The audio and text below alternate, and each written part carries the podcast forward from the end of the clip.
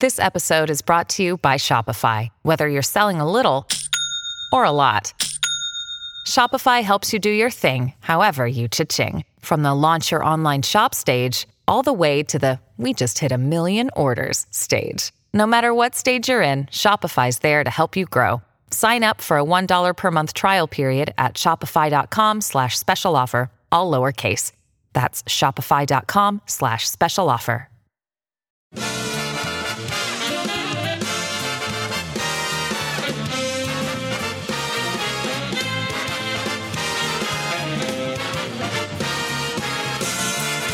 Live from the city that never sleeps. 17 miles from Madison Square Garden, New York City. It's America at Night with Rich Valdez. America's favorite late night talk program featuring interesting guests from around the world and calls from across America. And now, here is your host, Rich Valdez. Hi there, good evening, and what's up, America? I am Rich Valdez, Valdez with an S, at Rich Valdez on all of the social media.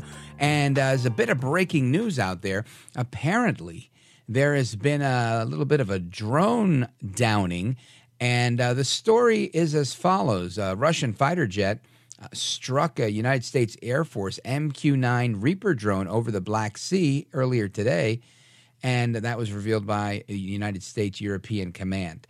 Uh, now, General Hecker commented on the drone, saying that our MQ 9 aircraft was conducting a routine operation in international airspace when it was intercepted and hit by a Russian aircraft, resulting in a crash and a complete loss of the MQ 9.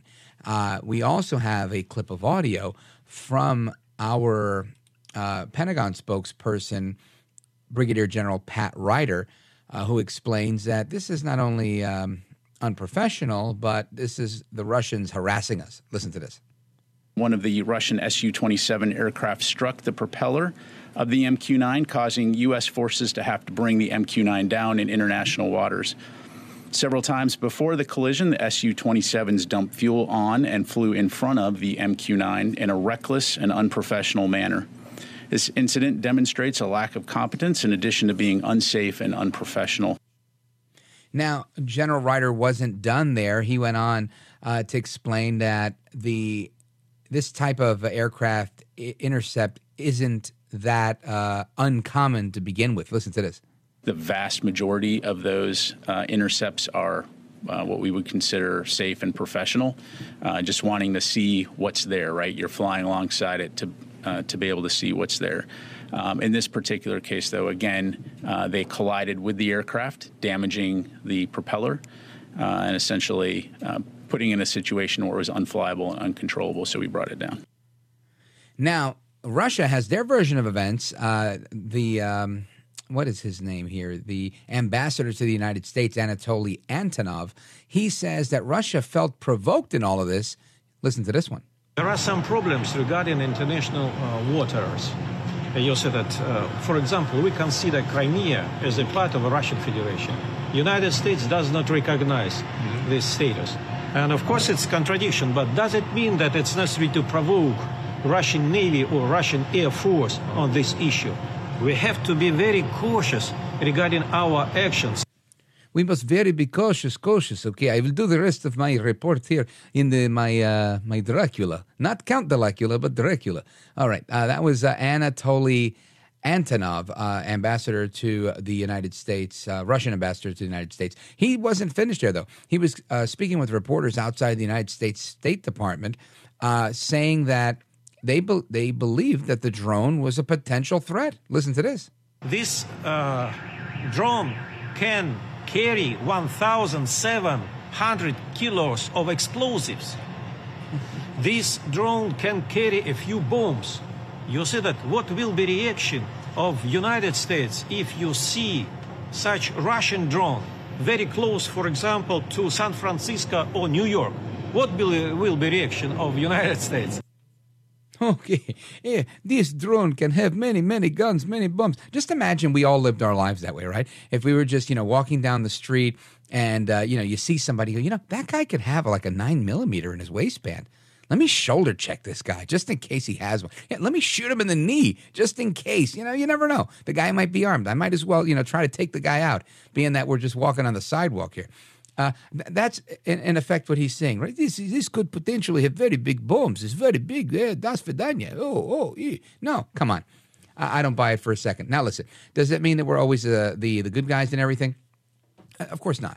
You know, maybe we were flying over, but he wasn't saying we were flying in their backyard or we were flying in Russian airspace. It, it seemed that we were in uh, international airspace. They didn't dispute that at all, right? It didn't seem like it was disputed. It seemed uh, as if this was. Um, you know, just uh, their excuse of trying to to make a, a an excuse to to shoot down uh, a United States plane or drone, if if I can. Uh, did, do we have cut three available? All right, listen, uh, we're going to go back to Mr. Anatoly, uh, His Excellency Anatoly Antonov. Listen to this one. We prefer to um, not to create a situation where we can face unintended clashes or unintended incidents between the Russian Federation and the United States. Uh, unintended clashes. He's not saying glaciers or glasses, he's saying clashes. Uh, he doesn't want any unintended confrontation. And I, find that one to be interesting, right? What's an unintended confrontation?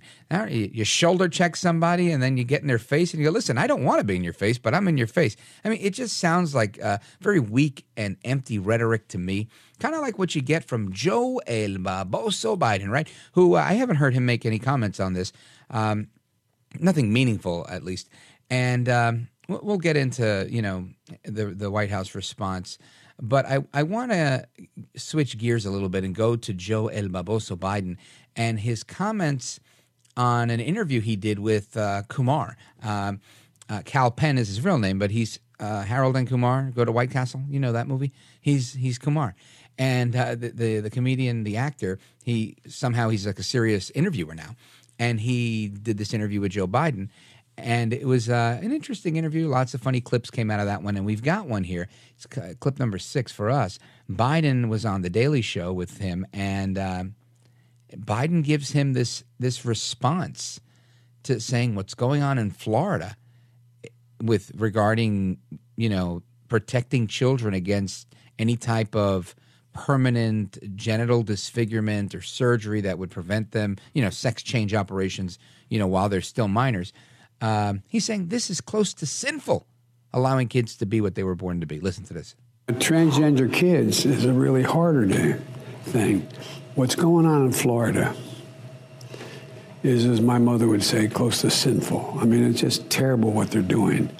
It's not like, you know, a kid wakes up one morning and says, you know, I decided I want to become a man or I want to become a woman or I want to change. I mean, what, what, what are they thinking about here? They're human beings. They love, they have feelings, they have inclinations that are, I mean, it, it just to me is, I don't know, it, it's cruel. And the way we do it is we make sure we pass legislation like we passed on same sex marriage. You mess with that, you're breaking the law, and you're going to be held accountable. And I'm not joking. I'm not joking. You know the thing, man. Listen, I think you know sometimes he'd be better off if he just uh, was just honest and just said, "Look, I support this stuff. I think they have a right." But he has to go down this road. It's close to sinful, man. You know, you know the thing, and he just gets so carried away with it as if there's no possible difference of opinion that could arise from this right? I mean, it's just, is it me or, you know, maybe I'm just uh, sour on Biden, or as like some of my critics like to say, I'm just uh, the biggest phony in radio that's always carrying the water for Trump and the GOP. All right, if you say so. But I will say this I think Joe Biden is full of it, and I think his policies on allowing children to to have more rights than their parents have over their lives uh, is crazy, and that to me is sinful. And we'll get into that straight ahead. Plus, we're going to talk about uh, inflation. We're going to talk about uh, all of the economic news that's coming out of Washington with our buddy Steve Moore. He's coming up next. Don't go anywhere. This is America at Night with Rich Valdez.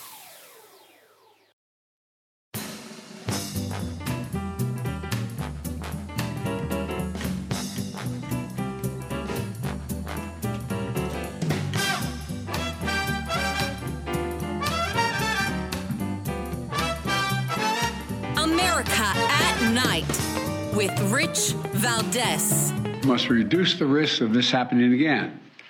During the Obama Biden administration, we put in place tough requirements on banks like Silicon Valley Bank and Signature Bank, including the Dodd Frank law to make sure that the crisis we saw in 2008 would not happen again. Unfortunately, the last administration rolled back some of these requirements. I'm going to ask Congress and the banking regulators to strengthen the rules for banks to make it less likely this kind of bank failure would happen again and to protect American jobs and small businesses. Well, that is Joe El Baboso Biden, the president of the United States, talking about the uh, Signature Bank and the Silicon Valley Bank and uh, their excellent expertise in running a fantastic operation. And it, it just. Uh, it's it's a bailout. It's not a bailout. Everybody's got questions. Steve Moore's got the answers. Former uh, White House economic advisor Steve Moore, welcome to the program, sir. Hi, great to be with you, Rich. Yes, sir. So, t- give me your take on this. Is this a watered down version of 2008, as some are suggesting, or is it uh, just being responsible? Well, uh, look, I don't think this is a 2008 situation when we had a massive collapse in the banking sector and the mortgage sector, which just flat steamrolled the economy for one of the worst recessions we've ever had in the history of the country. We're not we're not facing that. Um, yeah. So, uh, by the way, for people who have deposits in banks, unless you're really super rich and you have more than two hundred fifty thousand dollars in an account, your uh, your deposit accounts are insured by the federal government. So uh, people shouldn't uh, look. I mean, is there some risk here? Certainly there is. You know, and there are. We saw what happened with Silicon uh, Valley Bank, um, which was one of the biggest banks, and now it's uh, in receivership. So that's an ugly story. Um, and I think you could see, Rich, uh, maybe a dozen or so um, smaller banks suffering from the same kind of mistakes in terms of their um, investment strategies. But no, I don't expect this to be um, a kind of crisis. Certainly not a 1929 or 19 or 2008 kind of crisis. But I want people to understand two things. Number one, this had nothing to do with what Donald Trump did in terms of quote deregulation. There's no industry in America that is more regulated than the banking industry. That's number one. Number two, for Joe Biden to say this isn't a bailout is crazy. Of course, it's a bailout. Of course it is. Of course we're bailing out these investors. And number three, there's a third point I want to make. It is flatly untrue to say that taxpayers aren't going to, I think, I forget how he put it. He said something like, taxpayers aren't on the hook for any of this. That's completely wrong. you know, where's the money going to come from? right, as if the government produces you know, money.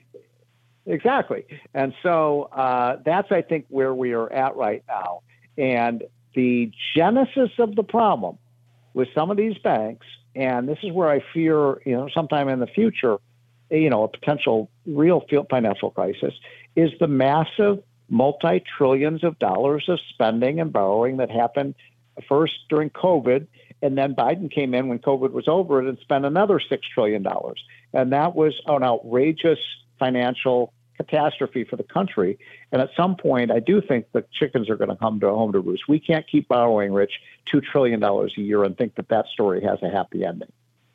Yeah, listen, I'm with you on that one. Uh, I, I, support a smaller government and, and, and a weaker government and one that doesn't spend our money as much and doesn't tax us as much. Uh, but I'm, I'm, curious to know your thought because, again, I, am of two minds. I remember uh, George W. Bush having to bail out AIG, or not having to, choosing to. And and I yeah, thought to myself, don't then, use the right? word having to. Yeah, yeah, right. And I remember at the time, I guess I was maybe 30 years old, um, right. or something like that, 31, maybe 29 even. But uh, you know, I was I'm, I'm, a young guy. I'm married. I have two small kids, um, both under 10 at the time. And and I remember saying to myself, "That's funny because if I run out of money, nobody's bailing me out. So right. I don't understand like w- why." This entire industry can't go down and then you know, this idea of too big to fail. And i thought maybe it's my own naivete maybe not but I, I, just uh, kept thinking. I remember my dad telling me and watching the honeymooners and seeing this guy that would deliver ice right to, to put in an ice box. And then they created refrigeration and that ice guy that ice delivery service that whole industry disappeared. It just isn't a thing anymore or at least it's not the same as it was because we have this this new way of keeping meat cold. Yeah And and Yeah. and I thought they they all reinvented themselves and found new jobs while their industry collapsed because of technological advances. So Uh-huh. you know, were we going to continue without AIG? Somebody else would have filled that void. Am I wrong in Right. thinking that way? Well, it's funny you mentioned the Honeymooners. That's one of my favorite TV shows of all time. Jackie Gleason and uh, Classic. uh, Ed Norton. Uh, so it was a classic. And by the way, if people haven't seen all the Honeymooners, it's you got to watch them. I mean, you can skip those on on uh, the the uh, some of these channels. It's really funny. Uh, second of all, I'm old enough. See, I'm a little older than you. I remember the milkman. I bet you don't remember when they had, you had a milkman who came and I've never seen that in my life. it's just a funny were joke about if the kid doesn't look like you. yeah, and so times have changed a lot. Um, I am uh, almost, it's almost in my DNA that I am against bailouts. I'm always against bailouts because all you're doing when you bail out is you're bailing out a bad actor. And I'm an economist, and there's a concept I know that a lot of your listeners are familiar with, and it's a, a concept called moral hazard. And what a moral hazard is is when you, you when you do something, you engage in a behavior to try to change someone's behavior, but you're actually facilitating it. So let me give you just a quick example. If my mom, I mean, my mom used to take out the, uh, you know, she used to spank us all the time. If if she said, you know, if you don't, you know, uh, empty the dishwasher, you're going to get a spanking. And then I don't, uh, you know, I don't, um, I don't uh, wash, uh, I don't um, empty the dishwasher. And then she doesn't spank me. And then the next night she says, if you don't empty the dishwasher, I'm going to spank you. But but I don't empty the dishwasher, she doesn't spank me. That's not going to change my behavior, right? But and Right. if you reward somebody for bad behavior, you're going to get more bad behavior. So that's what a moral hazard is. And we're by bail, bailing out companies that made bad decisions, I think you're going to get more bad decisions. That's you know, so I I think it's always a bad idea for the government to do that, and I don't think the government even has the constitutional right to do that. Where does it say in the Constitution the government has the right to bail out a business? And, and when are they going to come and bail me out? You know, I've lost Right. money. Well, uh, That's my point. I mean, there's so many mom and pops that were connected to Lehman Right. Brothers and this and that, and you just name it doesn't end anywhere. So I, I think to myself, you know, I buy my coffee, and people are probably sick of me hearing this, but I go to a Cuban guy who came from Havana, Cuba, on the back of a jet ski for on a five-hour ride, landed in in the Florida Keys, became a U.S. citizen, and has a coffee shop in Jersey. And he's uh-huh. got a lot of stories. And when I go get coffee there every day, all he does is complain. He goes, You know, I'm not really a Republican, but, you know, you guys seem to be better on taxes. And he just complains about how much he pays and how he doesn't want, he feels, he goes, I feel like I'm in business with the government. Like they're a partner because they're getting that much money. And, and that's a really unfortunate thing to think that this is America. This is where we built everything from the bottom up. And um, now today you've got people complaining to just stay in business. And all because the government's gotten so greedy. And I think this is a, a bad move. And yet, who is going to bail out the little guy? Yeah. Well, Rich, we have a uh, a kind of uh, evil um, kind of um, partnership now between big government and big business in America. And you know, when are you and I going to be too big to fail? Right? I mean, they're not going to they're not going to bail out Joe's hardware store, but they'll bail out Walmart, or they'll you know they won't bail out the small banks. By the way, the small banks are the ones that are really hurting right now. But if if something, God forbid, happens to Bank of America, you know they're going to give them a safety net. And so I, I'm a count count me as opposed to these policies. You know, I believe in free market capitalism. If you're going to bail out losers, everybody's going to go to the uh, roulette wheel and, and put their money on the roulette. Because if you win, you get to keep the money. If you lose, the government's going to bail you out. 100%. Steve Moore, stick with us. I want to get your take on the CPI numbers and the up but down trend of inflation. More to come straight ahead. Your calls as well. 833 4 Valdez is the phone number. That's Valdez with an S, by the way. 833 482 5337. We're on with Steve Moore, and we're coming right back.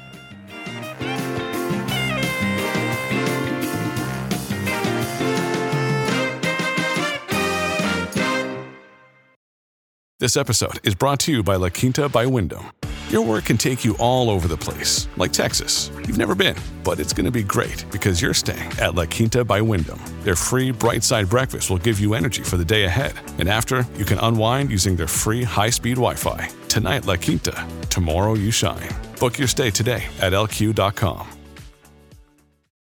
At Evernorth Health Services, We believe costs shouldn't get in the way of life changing care, and we're doing everything in our power to make it possible. Behavioral health solutions that also keep your projections at their best? It's possible. Pharmacy benefits that benefit your bottom line? It's possible. Complex specialty care that cares about your ROI? It's possible. Because we're already doing it. All while saving businesses billions. That's Wonder made possible. Learn more at evernorth.com/wonder.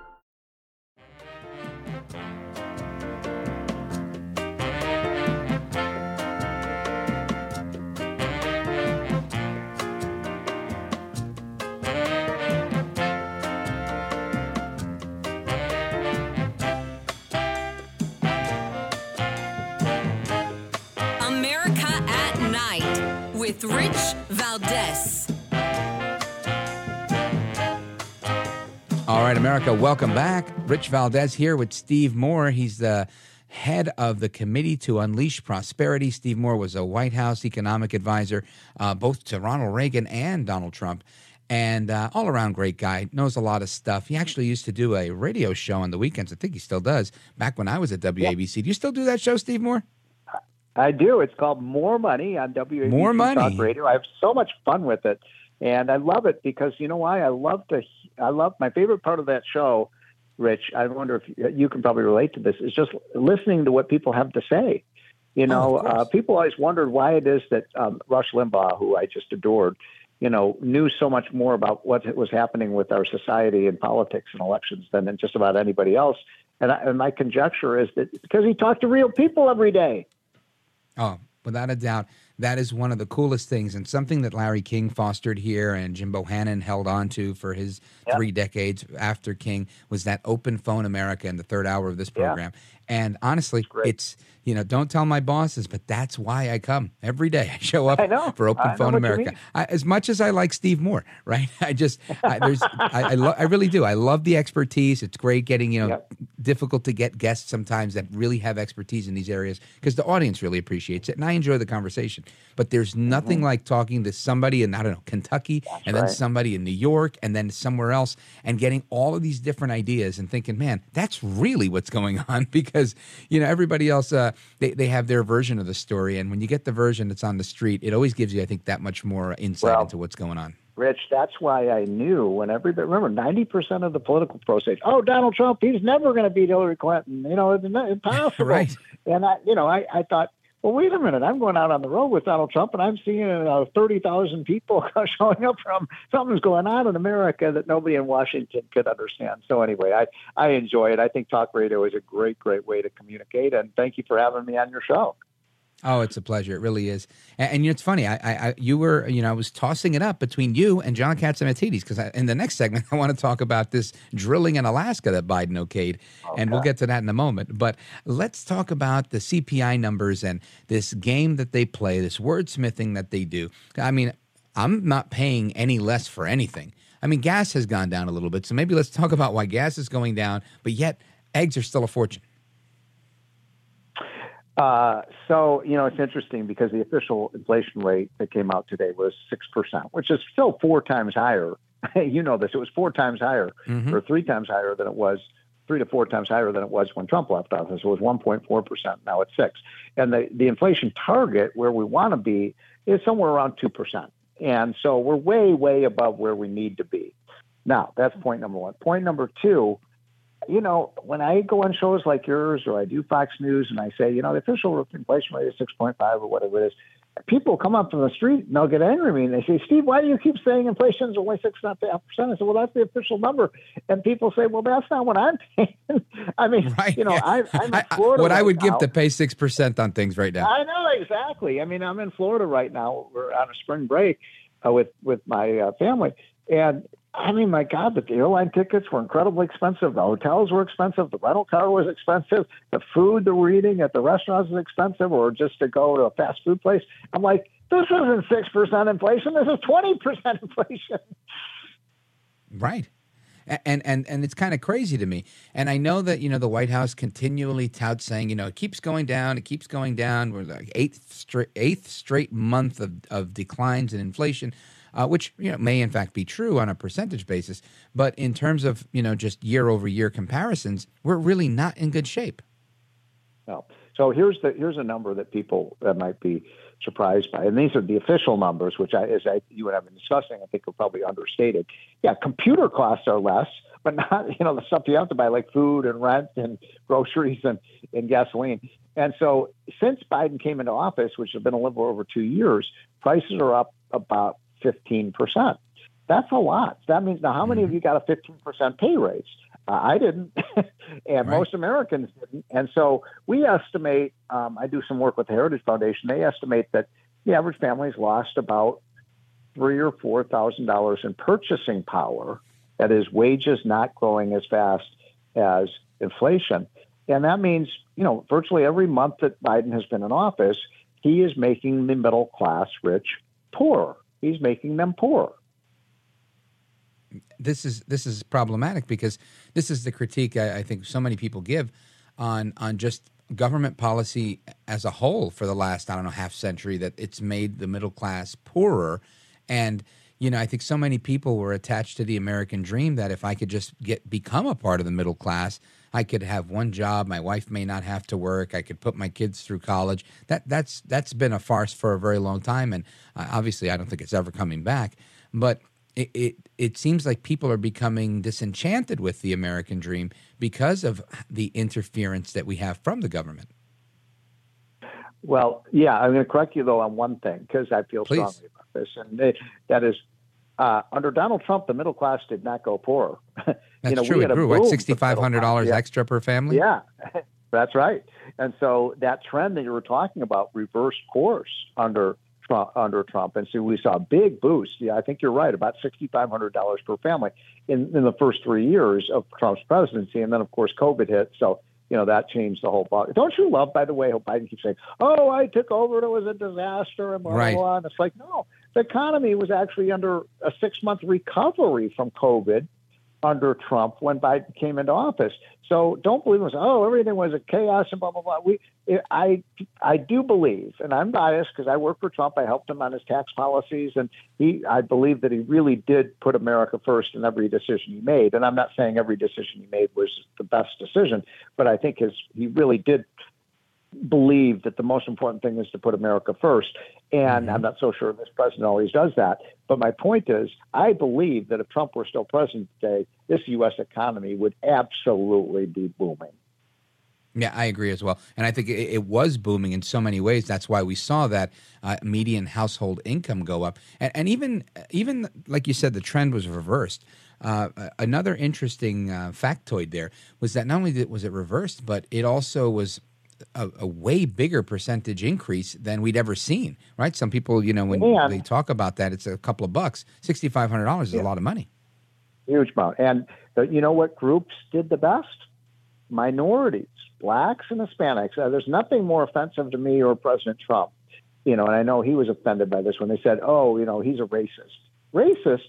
There's no yeah. president in modern time did more benefit to the economic benefit of blacks and Hispanics than Donald Trump did the gains that you mentioned in percentage terms were even higher for minorities and for uh, you know people of color. I mean, no question about it. So, you know, those policies work. This I, I pray that we can get through this next year and a half with Biden in the office. The other thing, you know, I did this study for our Committee to Unleash Prosperity. None of the people in the Biden administration, with a few exceptions, most of them have no business experience. None.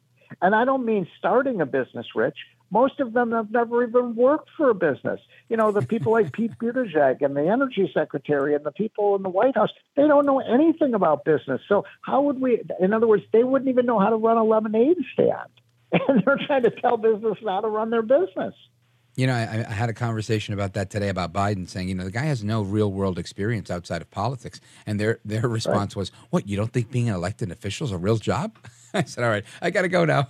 yeah, I got to go." I mean, look, um, they're good at mm-hmm. they are good at politics. They just don't know anything about how to run an economy.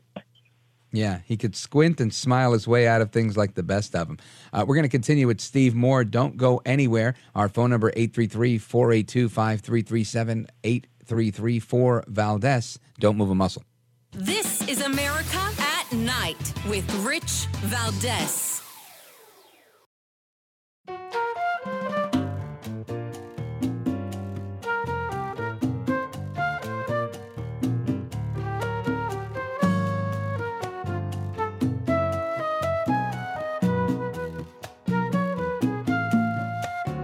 America at Night with Rich Valdez.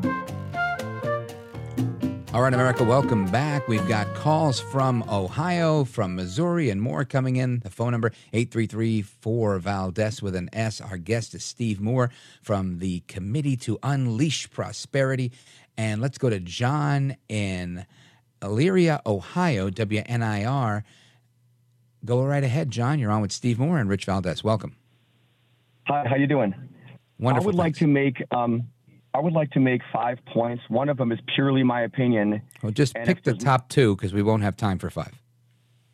Only two. Maybe even one. Um, I'll make two quick. We were rapidly approaching full unempl- full employment even before the election of 2016. As and also as you approach full employment, employers are more heavily pressured to raise wages. So those are two major contributing factors to the gains right. that occurred under Trump. Let's uh, allow Steve Moore to respond. Steve Moore, go right ahead. Um, the economy was a disaster, unfortunately, the eight years that Obama was president. Um, it was a great thing we had our first black president, and you know, he was a charismatic leader, but his economic policies were uh, almost a complete failure, uh, especially his first term in office. And it was a miracle that he got reelected, given how bad the economy. We we just had no recovery really under uh, Biden. Only one out of three Americans throughout by uh, Obama's entire presidency rated the economy as good or great. When President when President Trump was president, two out of three Americans rated the economy as good or great. All right. Thank you, John. We appreciate that. Now, Steve Moore, I want to uh, pivot to this story about Biden kind of uh, changing course with respect to uh, drilling in Alaska, or at least energy production in Alaska. Uh, is where's this coming from? Well, first of all, don't don't buy the media uh, buzz here. I mean, he is allowing some drilling in Alaska, but my God, he took tens of thousands of acres Right. offline. You know, so this idea that somehow, oh, he's pro oil drilling, don't don't buy that, Rich. For Right. I'm minute. thinking he's just trying to avoid a lawsuit. well, maybe, and but I think he's starting to see Americans support American energy. And I have to say, of all Biden's bad policies, you know, when we were with Trump, I'll tell you, my first meeting with Trump when we first met in uh, late 2015, and you know, he's asking all sorts of questions about the economy, and I and, and I told him, I said, Mr. President, if you pursue an America first energy policy, my God, I said. In four years, we could be energy independent. And I'll never forget, Rich. He kind of wagged his finger at me and he said, Steve, I don't want America to be energy independent. I want America to be energy dominant. And we were energy dominant. When Trump left office, Rich, we were the number one producer of Yeah. oil, gas, and coal in the world. It, would- it would have never happened in 50 years. And then Biden comes in and he shuts it down. It's crazy. Why would you do that?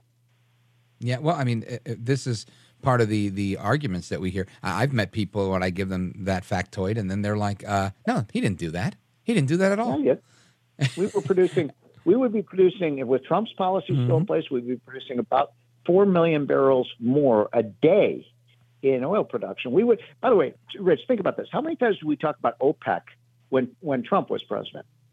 Mm-hmm. Never. Barely. right? Barely. we broke the back of OPEC because we produced so much more oil. We have played into the hands. This is one of my frustrations. Biden's energy policy saying we're going to do all green energy, windmills and solar power. You know who benefited from that? Well, let's see China, Iran, Russia, OPEC countries. We've played right into the hands of our enemies. Yeah. So you think this is just window dressing? This approval for the um, the Willow Oil project, and we we wo- should we not expect more? I mean, that you know, I, I'm an optimist, so I'm thinking, wow, maybe he's I you know changing. so. Maybe he wants to get reelected, so he's you know you know trying to play Yeah. both sides of the fence. Yeah, what I'm saying though is just you know a few energy projects is better than none. But what I'm Of saying course. we should. By the way, Alaska is like the amount of the amount of drilling that they want to do in Alaska is like a is taking like a, a postage stamp on a football field. And and they oh no that's going to despoil the environment up there where no man ever goes. You ever been up to the North Slope, Rich? I mean, there's nothing up there. It's barren. The only thing they have there is a couple of oil drills. You know somehow that's going to destroy the environment. Yeah, I haven't taken that really cool Alaskan cruise, although I've heard it's fantastic and the sights are amazing, and uh, I don't know what I'm missing, so it's on my bucket list. But let us. Okay, uh, well, I. I've done it. I did it last year. I recommend it. But these oil fields are way, way, way to the north of that. Yeah. Before we go, Steve Moore, I wa- I want you to let everybody know how they can keep up to speed with everything that you're doing, all the work you're doing, how they could follow you, all of that. Well, Rich, I hope you're getting our uh, daily hotline because if you're not, please sign oh, up. Oh, yeah, no, I do. I get go- it every day. Yeah. Oh, good, fantastic. Well, you can get this for free, folks. How about that? How about that for inflation? Zero, costs nothing. Just go to Committee to Unleash Prosperity and and uh, send out, just uh, send us your email. We'll send this to you free five mornings a week, and if you read it, you'll be the smartest person in the room. Outstanding. And if you're in the New York area, check out Steve Moore's show on uh, the weekends, More Money. It's a great show, and uh, I highly recommend it. Steve Moore, thank you so much for being with us. Good luck to, with everything you're doing with the Committee to Unleash Prosperity and all the rest of your projects. Okay, Rich, have a great night. Thanks for having me. You too. Talk soon. All right, folks, more to come straight ahead. Your calls and more. 833 4 Valdez. Don't go anywhere. This is America at Night with Rich Valdez.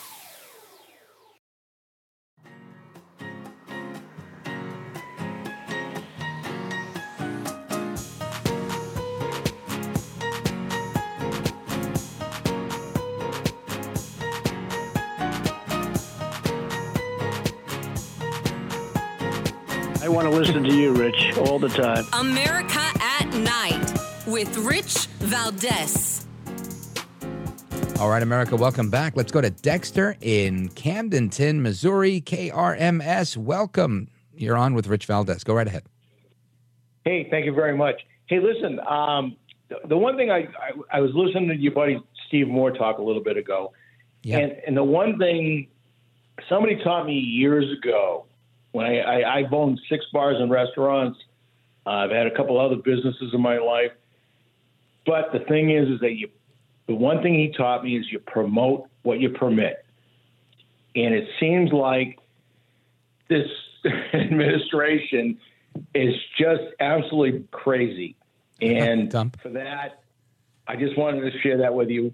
Um, I, I used to do a radio show back in Lowell, Massachusetts years ago. Hmm. I love talk radio, and I, and I, Rich, I think you're doing a great job. Uh, Jim Bohannon was a good guy. Um, couldn't couldn't follow him all the time, but for you, for some reason with you, I can I can latch on. So thank oh, you. thank you. That's incredibly kind of you. I thank you. Don't use the S word on the radio, please. but I do appreciate it. And uh, yeah, I think you're right. Uh, there, there's just a lot of um, policies that are just so backward in their thinking that it makes you wonder what the heck is going on here. And and this is the problem. And you're right. You promote what you permit, and uh, it kind of goes hand in hand with uh, you got to inspect what you expect, right? You can't just imagine that things are just going to happen the way they're supposed to. And this, this, uh, the idea here is accountability, and it seems like there is none with this government, and it's it's very unfortunate.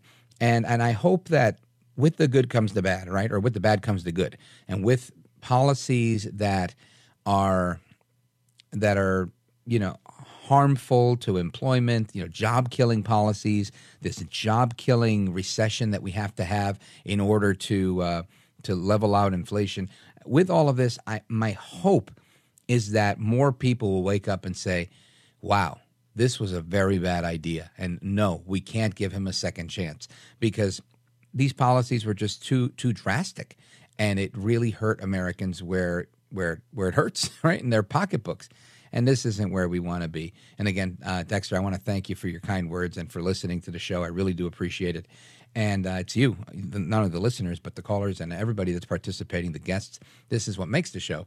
So uh, I'm grateful for that. And, uh, and I'm grateful for everybody that realizes that, you know what? Biden's not all he was cracked up to be, right? A lot of people are really interested, give him a chance. Like I was never on that bandwagon, but I know there were people that were, and they were really, um, you know, um, what's the word I'm looking for? Altruistic, right? They were altruistic, and they were like, you know, we got to really give them a chance. And uh, I'm all about giving a chance, unless you know you're giving a chance that is going to rip everybody off. And we got to be forgiving. You know, I I, I, I believe in forgiveness, uh, but I also believe in accountability. And speaking of forgiveness, um, we're going to have a discussion on forgiveness, switching gears a little bit to get off of all of this uh, heavy inflation talk. Uh, we're going to talk a little bit about why people find it so hard to forgive, and is there a scientific explanation to being unforgiving? Is it influenced by our brain chemistry, or is it just us being, um, I don't know, just tough, tough to deal with? Who knows? Anyway, there is more to come straight ahead. Scheduled to be with us is uh, David Peterson, the Reverend David Peterson, and we're going to discuss that plus your calls 833 4 Valdez, 833 4 Valdez. Give us a call. Looking forward to your conversation as well. Don't move a muscle. It's America at Night with me, Rich Valdez, and we're coming right back.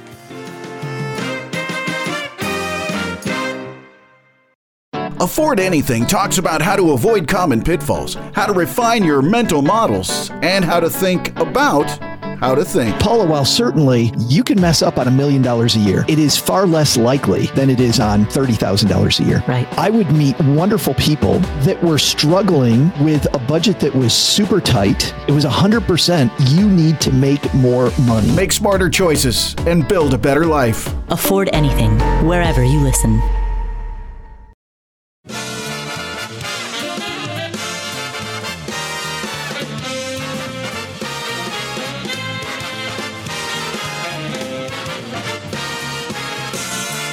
Live from the city that never sleeps. 17 miles from Madison Square Garden, New York City. It's America at Night with Rich Valdez, America's favorite late night talk program, featuring interesting guests from around the world and calls from across America. And now, here is your host, Rich Valdez. Hi there, good evening, and what's up, America? I am Rich Valdez, Valdez with an S, by the way, your liberty loving Latino amigo, and happy to be here with you, keeping you company till 1 a.m. Eastern, 10 p.m. Pacific time, uh, straight across the country. This beautiful fruited plain from New York City all the way to Alaska. I'm back again with your calls 833 482 5337 833, the number four, and my last name, Valdez, and that's Valdez with an S. You could also get us on all of the social media at Rich Valdez with an S. And a quick, uh, plug for the podcast of both this program and my uh, existing podcast, This Is America. This Is America was on a brief hiatus because we were figuring out some production stuff. But this week, there will be a brand new episode, and we're going to focus on Alexander Solzhenitsyn. So um, if you love him, great. Check that out. If you don't know him, great. Check it out. You're going to learn a lot. Uh, and that's This is America with Rich Valdez. Make sure you subscribe to that wherever you get your podcasts. And of course, if you missed any of the interviews that we did on this program this week or any other week, you can go to Rich Valdez, America at night.com and subscribe to the podcast for this program so you could listen to it anytime you like. I know some people listen live. Some people listen to part of the show live and then they get to work and they listen to the other part on podcast. Uh, however, you listen, I'm grateful that you're listening, and you can always go to Rich Valdez America at night.com to stream the show live, no matter where you are in the United States or not. And, you know, a couple of headlines that we talked about earlier, I just want to reiterate that there was a Russian fighter jet that uh, kind of clipped our United States Air Force MQ 9 Reaper drone. This happened over the Black Sea and it caused it to crash. Uh, we, we heard some commentary from uh, the uh, general representing the Pentagon as their spokesperson, and we have heard from from the the Russians as well. They gave their commentary, and uh, we'll, we'll, get into that a little bit at the top of uh, the next hour. Uh, but that was a little bit of what was going on there. Of course, um, we also have our guest. And, uh, and this is a topic that I thought we need to talk about this because you know on a program like ours we talk about pop culture, we talk about entertainment, we talk about politics, the news of the day, and sometimes these topics are very emotional. Sometimes they're you know they they get your blood boiling and you feel so so adamant about one position versus another, and and this uh, I'm guilty as charged, and and I, I feel like you know one of the things that I like to preach is we just because we disagree doesn't mean we have to hate, right? I think that's that's a real thing that I really try to to stick with. You know, over the weekend I was with some family members, and um, I don't think a single one of them, you know, agreed with my ideological perspectives, my worldview, my politics, any of that. But they were polite, and they had a lot of questions, but they were polite. And And I thought, you know, that's how it's got to be. It's got to be one of those situations where people say things that um, you don't agree with, and you just move on because we have to be forgiving towards one another, and we can't uh, hold a grudge, and we've just got to learn how to get along with one another, in my opinion. And and that's why I wanted to speak with uh, David Peterson. He's a minister, and he's the author of the book Journey to Forgiveness: Twenty One Milestones to Freedom. Sir, welcome to the program. Rich, thanks so much for having me along for the ride. Oh, it's, it's my pleasure. I really do thank you. And uh, you know, I, like I was sharing a moment ago, um, you know, you're the de facto expert for the next uh, uh, little bit because you know you've written the book on this. And if you want to get the book, by the way, folks, if you're uh, listening and you uh, want to get the book, it's Journey to Forgiveness 21 Milestones to Freedom. You could get on Amazon or wherever you buy your books. And I always recommend buy two. Get one for yourself, get one to give away. And something I look, I'm looking at, you know, the information on the book, and it says, you know, from medical journals to the Bible, we're told to forgive as if it were easy. And you know, the medical journal part, um, we see a lot of that lately. Yeah, there was a Wuhan lab leak. There wasn't a lab leak. It was from bat soup in the wet market. It wasn't. It was this. It was that. And people get so uh, hot about that, and understandably so. But ultimately, I believe that it does come down to a position of forgiveness. And the reason I think forgiveness is important is because so many people call and they say, When are these people going to jail? They should hang from nooses. And I'm thinking, All right, I don't know if we're being too forgiving. Uh, but the other side of that coin is maybe we're being, uh, you know, trying to hold people accountable, but maybe going a little too far. Maybe, maybe not. I don't know. Maybe I'm wrong. But I think forgiveness is an area that we should have a discussion about. And I think your book lays it out well. Tell us a little bit about it. Well, um, again, thanks for having me on. I appreciate all that you do. You know, we hear from pastors and other well meaning people, you know, well, you just have to forgive. And the real question it comes down to is, well, how do we forgive? Yeah, easier and said than done. Getting, yeah, right. So getting to the how, um, and this this book came out of my own life journey of uh, learning to forgive. Um, comes out of my own stories of uh, you know folks that have hurt me or wronged me, but then I you know managed to find some ways that I found helpful, and then along the way I was able to discover some really interesting things um, scientifically, not only why forgiving is healthier for us um, physically, emotionally, and spiritually, but that there's brain chemistry involved as well that uh, participates in the healing process and either um, propels us toward um, more bitterness and ruminating, or it can actually move us toward um, finding healthiness in forgiveness. The question is, where do you want to be and what kind of life do you want to live, right? Yeah. So, and I agree. I agree. And I think most people in their right mind say, look, I just, I want to go along to get along. I just, I really, I want the best for the situation. But then there's some people that say, you know what? I don't care. I don't care. Let it all burn. I'm going to hate this person. And, and whether they want to or not, like it might be a, um, uh, involuntary thing. It could be voluntary or it just could be, I want to forgive them, but I just hate them so much. What's your advice to someone in that situation? You know, um, looking at my own situation, um, there was a time in my life I was, you know, ordained, I was married and had kids. And, uh, you know, I'd even been through counseling and things to help with the, with the, uh, um, addressing uh, painful things in my life. And yet, it was around 35 years old, I came to realize that I still had this constant anger that, and it was uh, an anger, and it was it was really like a nuclear power plant that was just hmm. burning more. And Who were you angry at, and why? Well, uh, you know, a number of different things. Uh, you know, I was born with a, a, neurological condition called essential tremor, and I had had that all my life. And when I was a kid, growing up with that, folks are a lot less than understanding, and I, at times found myself at the center of you know bullies and even public school teachers that gave me a hard time about it. You know, we didn't know that much about it at the time. Oh, wow. But then, sorry. Yeah, yeah. But you know, when I was 11 or 12, um, I was targeted by a neighborhood pedophile. And yeah, right. What does that mean, though? Does that mean this guy was like looking at you? Does it mean he tried to lure you? Did he actually lure you? Like, No, what's the extent? He was he was grooming and he actually sexually abused me. But it wasn't Oh, just God. sexually, it was physically, emotionally, and spiritually.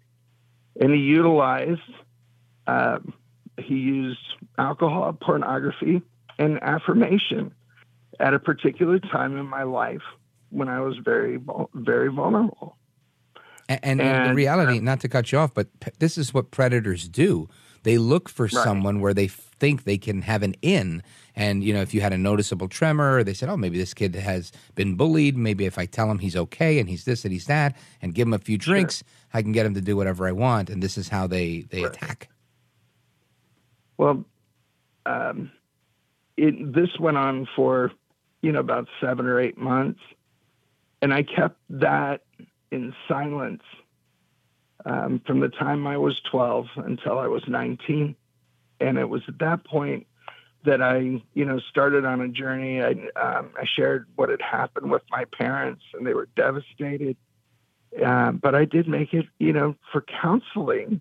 And that was all a part of you know going into a much more positive tra- trajectory because up until that point um, i i really had some you know very self-defeating um, patterns of behavior. And and uh, it, it was just a very difficult dark time. But like i said um, i'm sorry go ahead Well, I was just going to say the these self defeating patterns of behavior uh, is that uh, similar to self destructive coping mechanisms? Oh, absolutely. And yeah, absolutely. And you're just trying to make it and trying to make sense of what's happened. You're dealing with a lot of shame. And by the way, I need to really, you know, put this out to your your audience. The statistics say one in six men experience sexual abuse as a child. Wow. And so there's a, and that chances are that's underreported. And the statistics also say one in four uh, women were sexually abused as children. And so, you know, I'm real, I'm really an advocate for getting the right information out there. Um, this really is a, a big deal. And, you know, broken and hurting people um, need to experience wholeness and, and, uh, you know, the comfort that we can have um, for the 100%. sake of health. I mean, it's like healthy relationships. Right. And well, so- uh, from what you're describing, it sounds like it's just healthy existence. You know, when you Yeah. have to get past this abuse, this trauma, uh, and forgiveness is is the antidote, if you will, to get to that future happiness, that future place of peace. And at least that's what I'm gathering from what you're saying. And, and I want to continue down that road because uh, I appreciate your your candor and your honesty and your courage in telling us what happened. Uh, I, I think that you know we had a show the other night where a lot of people called in and it, it was about family secrets, and a lot of people started talking about how they were sexually assaulted as kids. That seemed to be the number one family secret in America, which I had no clue everybody went through that, or a lot of people went through. So you're right. I think it's underreported. And I want to continue with that straight ahead. I just want to give out the phone number and uh, pause really quickly. 8334 Valdez is the phone number. Our guest is uh, the author of the book, Journey to Forgiveness 21 Milestones to Freedom, Reverend David Peterson. We're coming right back. Don't go anywhere. This is America Night with Rich Valdez.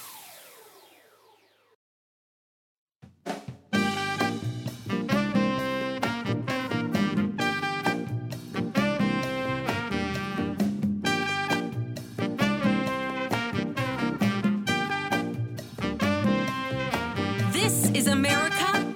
This is Night. This is Rich Valdez. All right, America, welcome back. It's Rich Valdez. We continue our conversation with our guest, uh, Reverend David Peterson. He's the author of Journey to Forgiveness 21 Milestones to Freedom. He's uh, walking us through his journey where he was diagnosed with an essential tremor as a boy and then went on to be uh, sexually abused by a predator, a pedophile uh, in his neighborhood uh, after that. And um, and had to deal with that and had to deal with forgiveness. Reverend. Yeah. Go right ahead. Thank you. And I think, uh, you know, realizing that I was hooked on the anger and the bitterness was like a junkie. and, you know, what's the first step is realizing you have, you have, you know, you're powerless and you need a higher power. And my power, you know, that I found comfort in was my faith in Jesus Christ.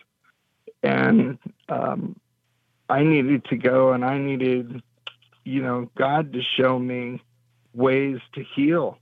And it started with um, a few ways that my pastor um, had utilized in his ministry.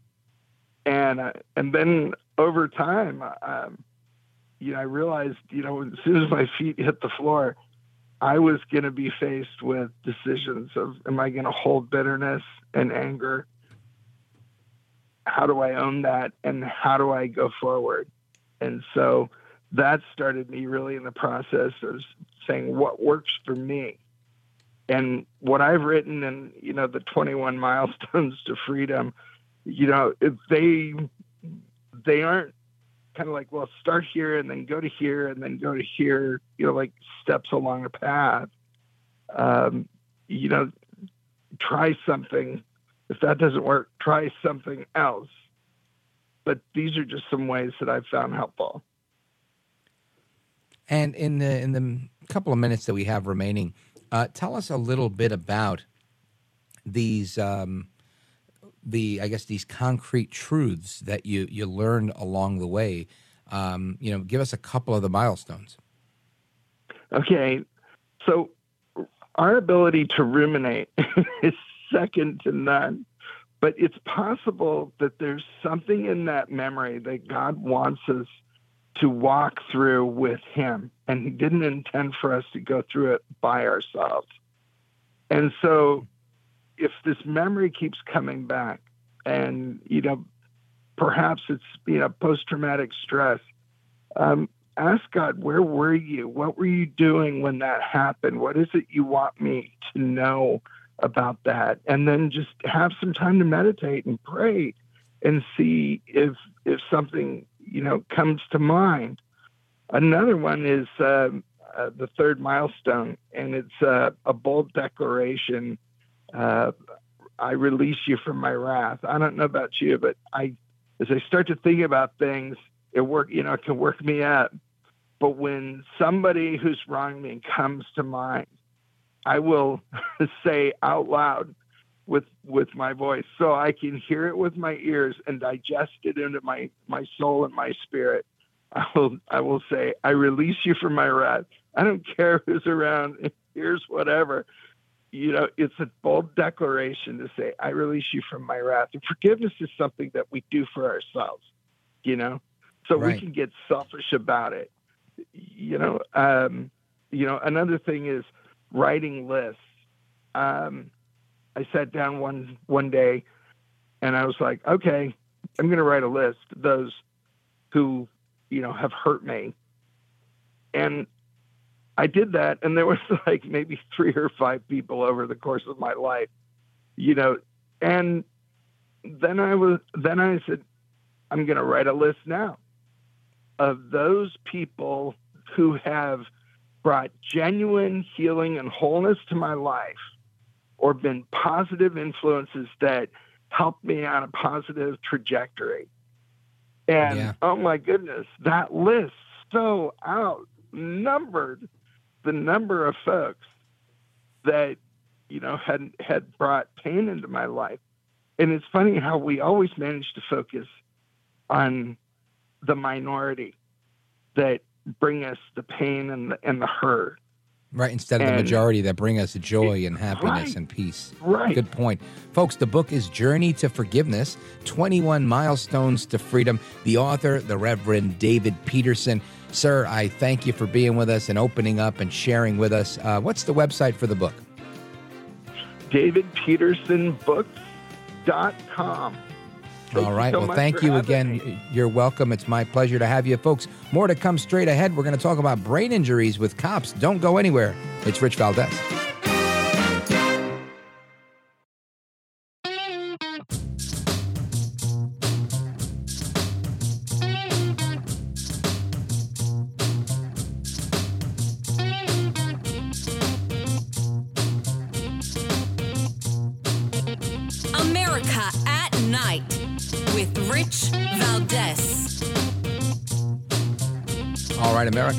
Am Rich Valdez. Our phone number is 833 482 5337 8334 Valdez if you want to join this national conversation.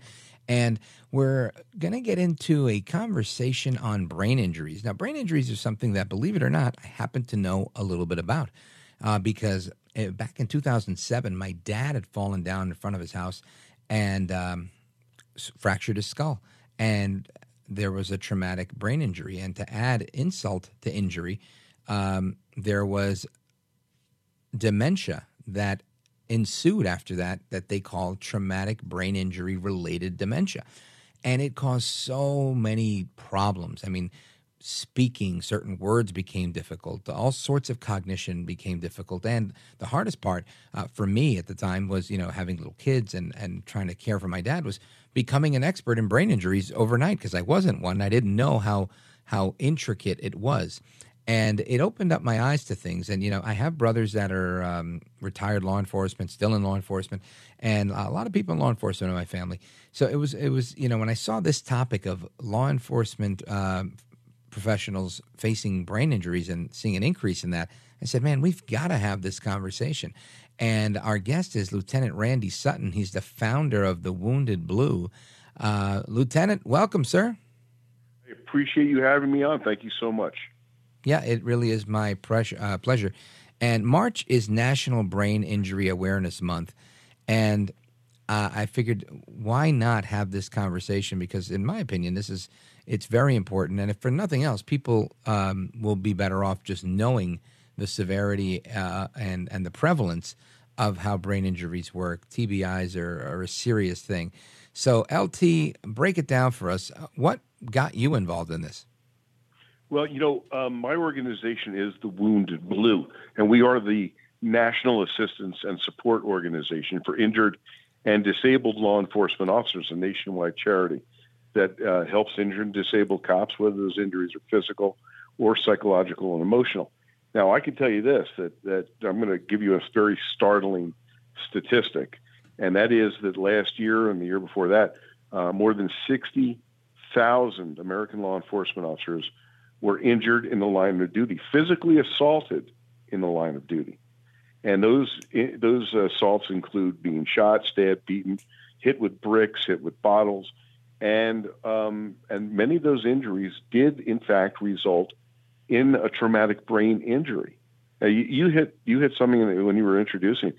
The traumatic brain injuries are very are, are, it's a topic that is very misunderstood, and scientifically, scientifically, it's misunderstood as well. So my organization, um, we often deal with officers who have suffered a traumatic brain injury, and the way I mean, so I've been involved with it since since uh, we created this organization. We've, we've we've been operational about four years. We've helped more than fourteen thousand police officers, and um, wow. uh, but but the traumatic brain injury issue uh, is something that really came to light um, recently with uh, with a, a, coordinated effort that myself, that the organization, the Wounded Blue, um, and the uh, University of Oregon, and and a, an amazing coffee company, One Nation Coffee, all teamed up together to bring awareness to this topic and help raise money to uh, to study it. And uh, and I, I met, I mean, I, I, I met some fascinating people as we uh, as we engage in this, and uh, it's a it's a critical topic, and also very very heartbreaking. Well, let's talk a little bit about exactly what you're doing. I know you said you studied it. What's the type of hands-on support that you're providing for families? Because again, I can share from my own experience this thing was world changing, right? My dad, my family's Puerto Rican, and my dad was a tough, old school Puerto Rican guy, fists like rocks, and, and, and he he was just a tough guy, and he became a very docile guy after this. I mean, so Right. much of what I see, not to get political here, but so much of what I see in Joe Biden, how he just kind of gets lost sometimes and starts stuttering and doing this. So much of that is it reminds me of what I saw my dad go through, and I thought, wow, this is really serious. There was a lot of memory loss, and it's it's challenging on the family. And you also mentioned there's a lot of people in in in. Uh, clinicians that aren't aware of how TBIs work. And I found that to be true as well. Uh, and I, I found myself asking people, Are you familiar with traumatic brain? Doctors, nurses, you name it. Other than a, a short course in their training, they didn't have a lot of experience with it. And it was it was a real challenge because it, not a lot of people, even in the medical field, know a ton about it beyond a concussion. It, and isn't that shocking? I found that shocking. Um, yeah, it is shocking. I, uh, yes. Uh, so, so I've had a lot of interaction with um, uh, with with officers who have faced these traumatic brain injuries, and virtually every single one of them, ha- it, it, it's a different degree of um, of symptoms, and I think that's one of the problems that we that we've seen is, you know, it's not like you can go in and get a test. You know, we're used Right. to, you know, you get a test and, and it gives you it gives you the uh, the results. And with traumatic traumatic brain injury, it's not it's not the case. Um, so there's a there's a, a fascinating uh, woman that uh, that I that I've met uh, named Kay Reyna. Kay um, is the wife of a severely um, injured, traumatically brain injured uh, North Carolina trooper named Umberto Umberto Reyes.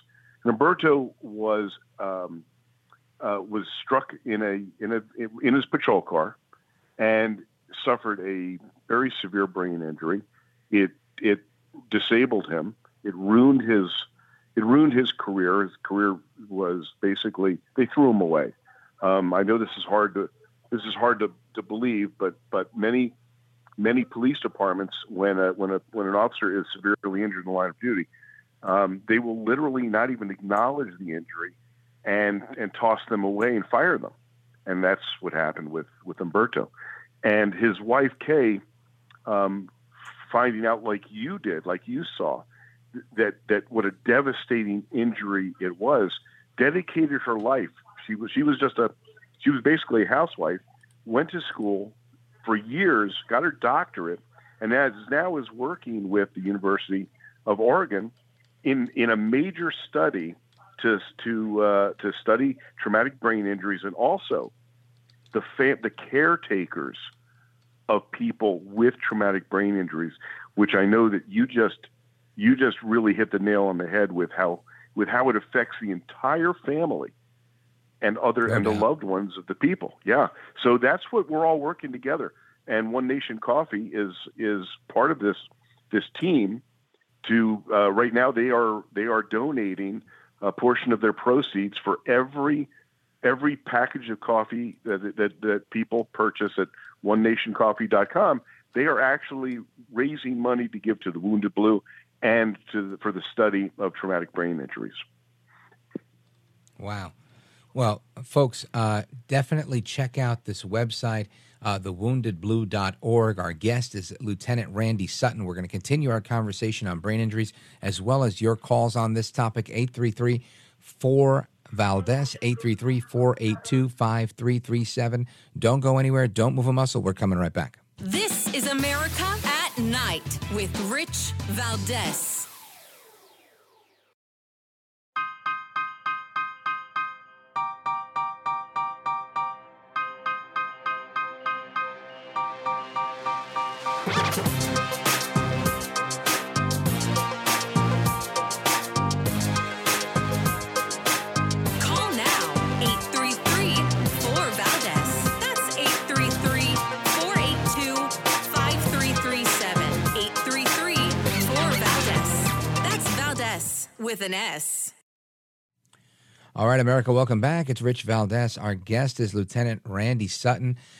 and uh, you got to check out his website. It is thewoundedblue.org. Now, I want to give you a quick stat. Listen to this. Uh, every year, and including in 2022, 1.9 million people were diagnosed with cancer in the United States. That's according to the National Cancer Institute. Now, listen to this. In 2022, 2.8 million Americans sustained traumatic brain injuries, TBI. And that's according to the Brain Injury Association of America. So that's how prevalent traumatic brain injuries are and how often they happen every year. About a million more than cancer. Yet there's such a level of awareness, and I'm not trying to take away from cancer, uh, but I am trying to make the point that this is something I think we all need to know about, right, Lieutenant? Hundred percent right, and and you know, and most people are unaware that there are so many diverse symptoms and and um, uh, things that take place when somebody is is diagnosed with a traumatic brain injury, or even before they're diagnosed.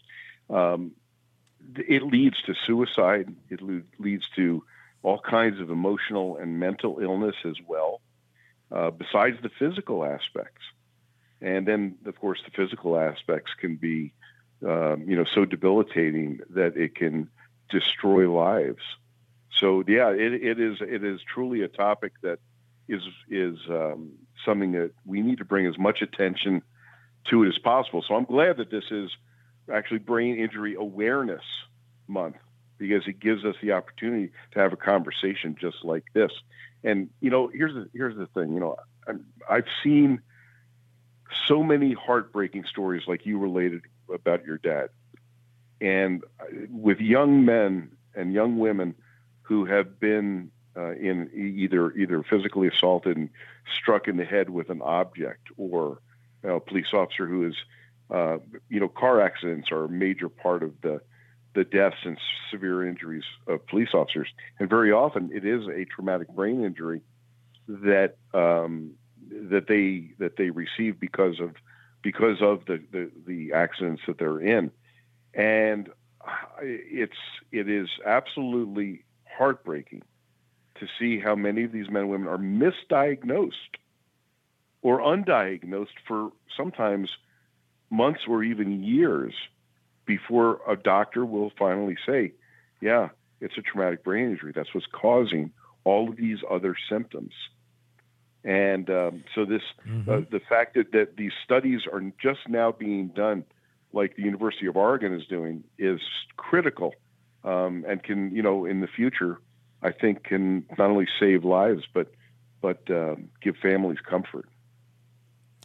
All right, LT, let everybody know where uh, they could go to support this work if they want to learn more about it, if they're considering supporting this work, uh, what they can do to do their part to help.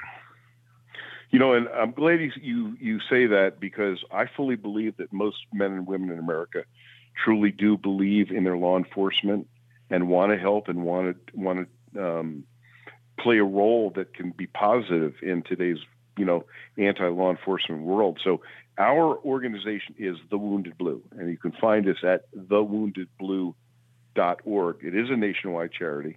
Um, it is an organization that has helped more than 14,000 American law enforcement officers in the last uh, not even four years. We're coming up on four years in May. And it is made up of officers, all who have been severely injured in the line of duty, many who have had brain brain injuries, and so these men and women continue to want to serve. Many cannot continue to serve in their capacity as a law enforcement officer, but they can share their feelings, their stories with other people who have been injured in the line of duty, and that's what these dedicated men and women do. So we are the Wounded Blue, and the woundedblue.org. Now, you can help by going to onenationcoffee.com if you don't like, I mean, who doesn't like a great cup of coffee? And they are. Mm-hmm. They, I actually went to visit them and see their operation just a few weeks ago, and I fell in love with the with the people. They're patriots, uh, veteran owned, um, com- want to really really help, and so they have they've teamed with uh, with uh, uh, Patricia Reyna, with the University of Oregon, with the Wounded Blue, and said, how can we help? And they're sharing in their their um, revenues to help our organization and help the University of Oregon in their studies for this incredibly important topic. So um, I'm, I am uh, proud to be part of this of this uh, organization, proud to be part of this group of people who care enough to uh, to play a role. Outstanding. Keep up the good work. Lieutenant Randy Sutton from the thewoundedblue.org. The Wounded Blue Lieutenant, Godspeed to you. Keep up the great work on this important issue of traumatic brain injuries, and I hope to have you back on soon. Thank you so much. Thanks for having me. You bet. Now, folks, more to come straight ahead. We're going to get to your calls and more on Biden's economy, on forgiveness, on traumatic brain injuries, and anything else you want to talk about because Open Phone America starts at the top of the hour. And uh, we'll get a head start on that. If you want to start calling in now, we can do that. I'm going to go over a couple of headlines with you in the next segment, and uh, we'll set up uh, what Open Phone America is going to look like tonight. But I'm looking forward to your reactions to our guests this evening, as well as your thoughts and comments on all of the hottest topics of the day. So keep it locked right here. Don't move a muscle. Don't go anywhere. It's America at Night with me, Rich Valdez. This is America at Night with Rich Valdez.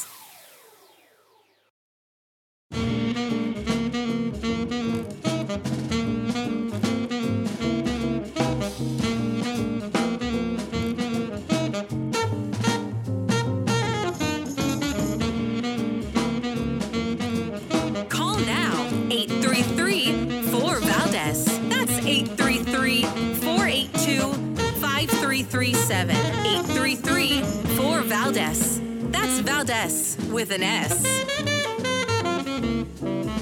All right, America, welcome back. And uh, for many of you already know this about me that I came into talk radio as a producer working on a really big nationally syndicated show right here through Westwood One, a show called The Mark Levin Show.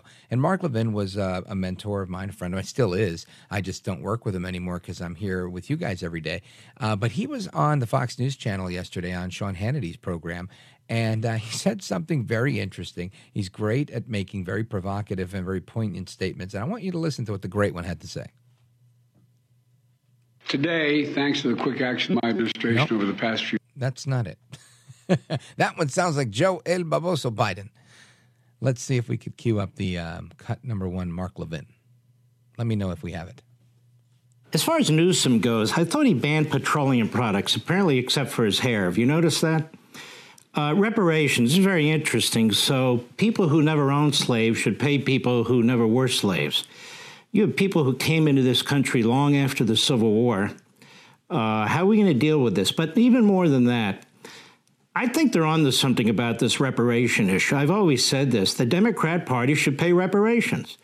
The Democrat Party is the party of the Confederacy, it's the party of slavery, it's the party of segregation, and it's also now the party of poverty, as it's impoverishing people from coast to coast. So I think the Democrat Party should pay reparations. It's amazing to me. Democrat generals, Democrat president of the Confederacy, Democrat monuments are poured, uh, pulled down, and people are saying take down the Confederate flag. Okay, fine. How does the Democrat Party survive all this when it was the political institution behind it all? So my view is pay reparations. Democrats, pay your reparations to whomever you want to. Yeah, I think he's onto something here. Maybe it's Democrats that should pay reparations since they were responsible for that to begin with. Now, I play that audio because a I, I thought it was uh, it was just a great take, uh, but also because there's a headline here: Associated Press. Listen to this. Check out the headline. San Francisco Board of Supervisors is open to paying reputation, uh, reparations, excuse me, with five million dollar payouts payouts of $5 million to every eligible black adult, the elimination of personal debt and tax burdens, guaranteed annual income of at least $97,000 for 250 years, and homes in San Francisco for just $1 per family. Now, you heard that right. You heard that right. You get $5 million for every eligible black adult. Their debt is forgiven, personal debt, tax burdens forgiven. You also guaranteed an annual income of at least 97K for 250 years. Now, mind you, um, who lives for 250 years? Anyway, and you can buy a home in San Francisco for just a dollar. Now, I know with the announcement of this headline, Ancestry.com is going through the roof right now. Everybody's trying to find out how black they are, what type of African American ancestry they may have. So uh, let's see who, who gets the uh, 5 million from the Board of Supervisors in San Fran. More to come straight ahead. Open Phone America starts right now. I'm looking forward to speaking with you. Give us a call.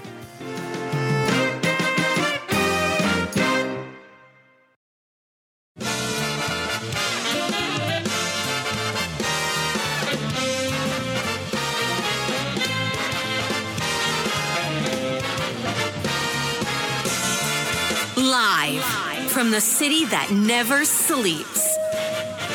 17 miles from Madison Square Garden, New York City. It's America at Night with Rich Valdez, America's favorite late night talk program, featuring interesting guests from around the world and calls from across America. And now, here is your host, Rich Valdez. Hi there, good evening, and what's up, America? I am Rich Valdez, Valdez with an S, by the way, at Rich Valdez on all of the social media, your liberty loving Latino amigo. And uh, we're opening the phone lines for our national late night town hall forum here on America at Night. The phone number 833 4 Valdez, uh, 833 482 5337. And of course, the legacy line will remain open in perpetuity 866 505 4626. And I want to hear your thoughts on all of the different things we talked about tonight. And we talked about a lot of different things. We had an excellent conversation with Steve Moore. If you missed that, make sure you subscribe to the podcast. Rich Valdez, America at night.com. You can listen to previous episodes there. You could stream them right from that website. You could listen live from that website in case you're on a station where they don't carry all three hours of the show and you want to hear the whole thing. I encourage you to do that because every hour is different. We have different guests, different topics. And of course, in our final hour, we have different callers. So we definitely uh, want to encourage you to check out the website and subscribe to the podcast in case you missed anything. I also want to just kind of recap some of the headlines that we discussed. Of course, San Francisco is uh, considering reparations, and we'll get back into that momentarily.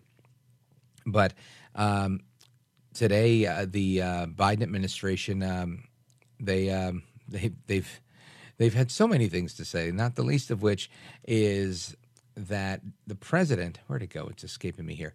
Uh, number, he he said, thank you. he said that he praised Mitch McConnell and that the Republican Party is in an existential crisis. Uh, that was part of it. We also talked about the economy. We also talked about forgiveness after sexual assault. One guy was um, um, lured and and um, and molested by a pedophile. We talked with him, the Reverend Peterson. Uh, that was in our second hour, and um, forgiveness is an interesting thing, right? And it was really cool that conversation because ultimately forgiveness was about him and oneself.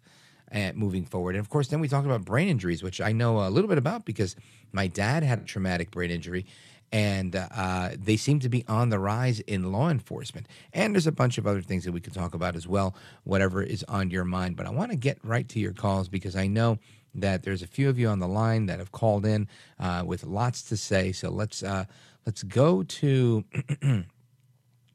Ken in Ariton, Alabama, WDBT. Ken, welcome to the program. You're on with Rich Valdez. Hey, Rich. How you doing, brother? Good to hear you. Thank God. Likewise, brother. Thank you. What's going on? Well, I was wondering about uh, wondering about that uh, thing you had on about the traumatic brain injuries for law enforcement. Mm-hmm. Uh, who was that again? Okay, so that was Lieutenant Randy Sutton uh, from. Uh, let me just pull that up again. The organization was called the Blue. Hold on thewoundedblue.org, thewoundedblue.org. Uh, if you have any questions for him, definitely direct them to them directly because I think uh, he's one of very few people doing work in that area. Well, it's about time somebody started to. Uh, back in '93, when I was the deputy sheriff in Tennessee, I was subject to a severe brain trauma when I uh, wrecked my vehicle going home from work after a double shift. Oh wow! Well, you sound Yeah. terrific today. Thank God. Well, thank goodness I had an excellent team of doctors to put Humpty Dumpty back together again. you know, it's funny when that happened to my dad. That's what I used to joke around and say. Um, but yeah, I, I mean, I, I, Godspeed to you. I'm glad you're doing well. And and time is really um, important there. A, how young you are when you get the injury, and B, you know, how long you have to recover. Because you know, the way explained it to me at the time, they said it's your brain is like a black and blue on your arm, a brain injury, and it, everybody takes a different amount of time to heal from that black and blue. And it all depends also if they're the trauma severe enough where you get um, bleeding in the brain and that can lead to blood clots and, and swelling. And it's just a big deal. And it- it's uh, it's so unfortunate because so few people really understand how it works and how severe it is and again how prevalent it is. It happens about a million more times a year than people getting any type of cancer uh, which uh, is to me mind boggling and uh, yeah, you're right. It's all about having a good team. What was your story like? What uh, did you spend a lot of time in rehab? Yeah, well, uh, what happened was, uh, you know, I was going home after a double shift, and my wife was pregnant with our first at the time, so I had had to take her to the hospital because we had a false alarm. so I'd been up for like 18 hours straight, and it was dead of winter. And in order to stay awake, I kept the windows down in my car going home. And uh, as soon as I got about a mile from the house, like uh, like a dumb person, I rolled up the windows and turned on the heater. Wound up in a guy's front yard. Oh shoot! Yeah, don't ever do that. I always, I'm one of those guys too. I, I remember growing up, my my my buddies would be like, "Oh, you kidding me? I could do anything. I, I'd never, you know." I, don't fall asleep, blah blah blah. And I was like, man, not me. I, I open the window, turn off the heat, I freeze, I smack myself in the face, I do whatever I got to do because you never know. Uh, things can get crazy, and uh, and yeah, they I was gonna try to get.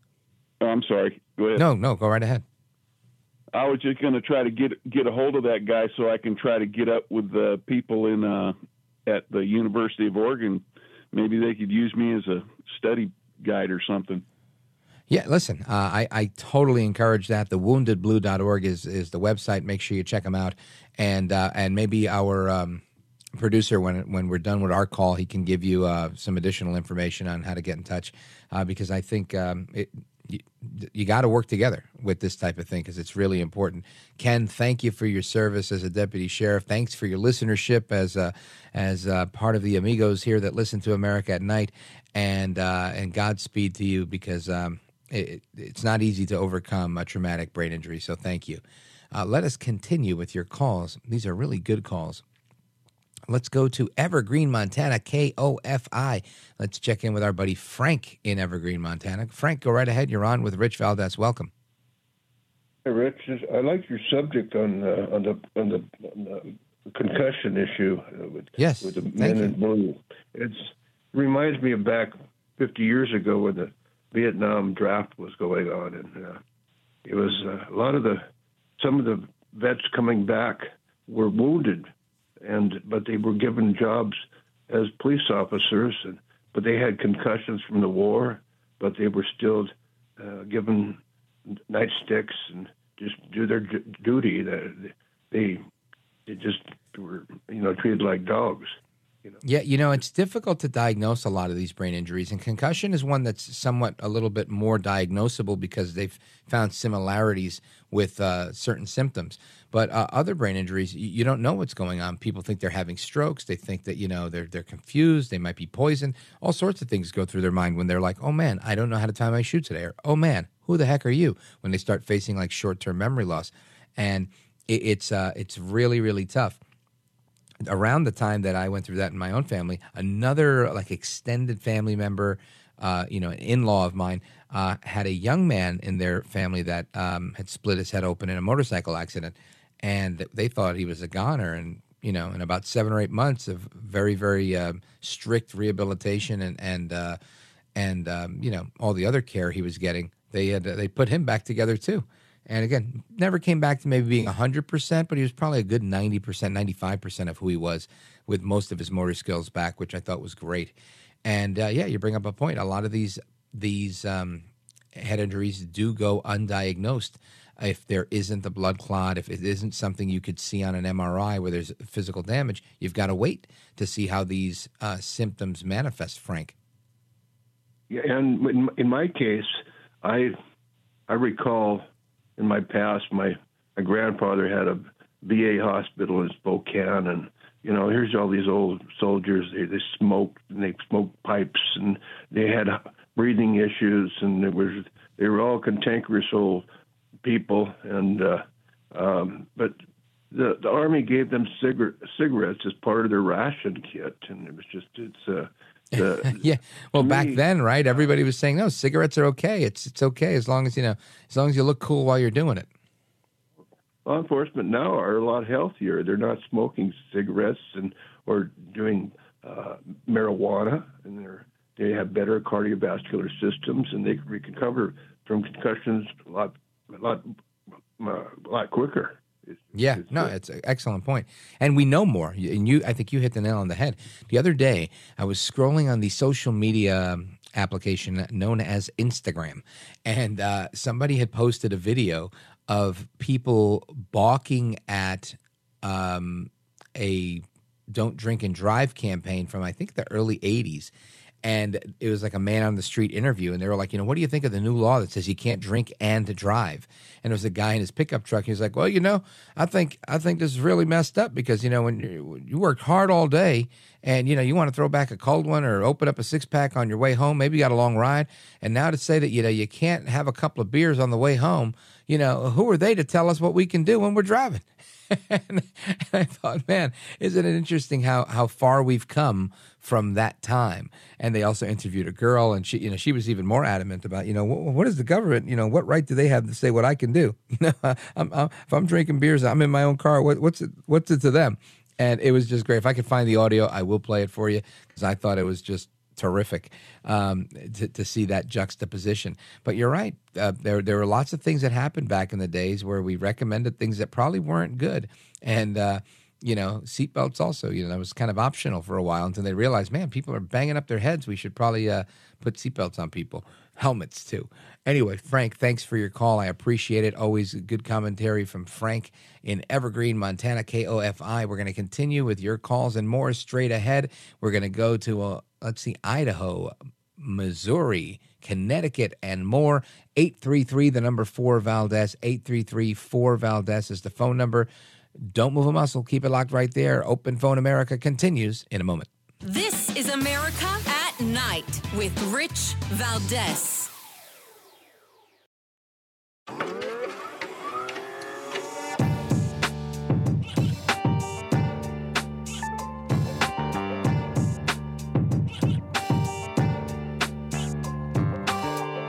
He's brown, he's bald, and he's breaking it down.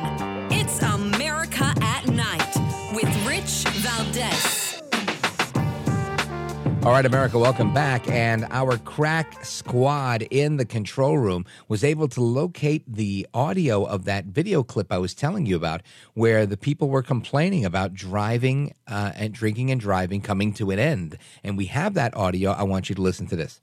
Still, any attempt to restrict drinking and driving here is viewed by some as downright undemocratic. It's kind of getting common is when a fella can't put in a hard day's work, put in 11, 12 hours a day, and then get in your truck and at least drink one or two beers. They're making it laws where you can't drink when you want to. You can't. You have to wear a seatbelt when you're driving, and pretty soon we're going to be communist country. I love that. I, I, got to tell you, I really, I got a kick out of it. I probably listened to it three times on loop. I was like, man, that's terrific. Because it, it, goes to show you the historical context, right, of how different things were. And again, that's just one sample of society. I don't know what state or what region of the country they were in. It sounds like the South. But it, it's interesting to me to see how things have come. So that means in that day and age, it was not unheard of to say, you know what? Putting on a seatbelt. I can't drink beers while I'm driving my car. What's wrong with you? What do you think this is? What is this? Cuba? You know, and and that was their real reaction. However, Today, nobody would think such a thing, right? Today, it's put a helmet on and keep it moving. Anyway, let's go to Dustin in Sandpoint, Idaho, KSPT. Dustin, welcome. You're on with Rich Valdez. Go right ahead. Hey, how are you doing tonight? Wonderful, thank you. Um, I I heard the session about um, traumatic brain injury, and yes, I I have traumatic brain injury due to multiple concussions um, from skiing, um, and I just wanted to let parents know, anybody listening that has have kids, um, mm-hmm. if they hit their head hard with a helmet, that helmet is a one hit wonder and it needs to be replaced. Oh, that wow. That's was good my to know. downfall. So you were wearing a helmet, but because you were taking these hits, you didn't replace the helmet and were getting more concussions as a result of not replacing the helmet. Correct. Yeah, they're made to break so your head doesn't, but after that, they don't really help with any kind of um, um, concussion related help. So I'm, I've been trying to let as many people know as possible. And yeah, I'm an avid great skier and I love it. So the, I thought this would be a great way to let as many people know. So there's less people um, in their 30s with traumatic brain injury. Great point, Dustin. Thank you, um, and uh, Godspeed to you as you continue to recover from the TBI. It's, it, I know time eventually heals a lot of those wounds, and uh, I appreciate the call from Sandpoint, Idaho, KSPT. Let's continue with uh, Connecticut, right? Let's go to Ridgefield, Connecticut, and uh, check in with Josette on WLAD. Hey, Josette, you're on with Rich Valdez. Welcome. Well, I'm glad to be on because I think uh, sharing experiences increases more success in treating. And I was 17 years old. I am now 88 years old. And we had a 16 wheeler truck on the post road uh, crashing into six people in a car. I was in the back seat. I wound up under the front dashboard. And uh, making a long story short, I had uh, seven at least uh, skull fractures and very, very bad all across the frontal forehead of my brain, brain injury. Probably is also at age 88 the scar tissue and so forth makes it look as if I've had a um, a, a, a stroke, that it's sort of drooping down on one side. So at age 88, I always have to carefully explain to any doctor this is the result of traumatic brain injury from when I was 17. I was unconscious for a week and then in the hospital for over a month. Then I had two or three weeks at home, very quiet at home. And then I started my freshman year at college. And the neurologist happened to be one of the best ones in Connecticut. They called him out of bed at four in the morning to come down, and he wrote a very uh, detailed description of what he had found on first examining and what x rays and so on showed, and how I was unconscious for so long. But when I came to, uh, I was coherent, and evidently um, it was a matter of keeping me somewhat quiet. There was no television in those days. This was 1953, two. 93. Well, Josette, the music means we have to go, but Godspeed to you. I'm glad you've pulled out and you recovered. Folks, there is more to come straight ahead. Keep with us. Give us a call, 833 4 Valdez. Josette, again, thanks for the call. I appreciate it. We'll be right back.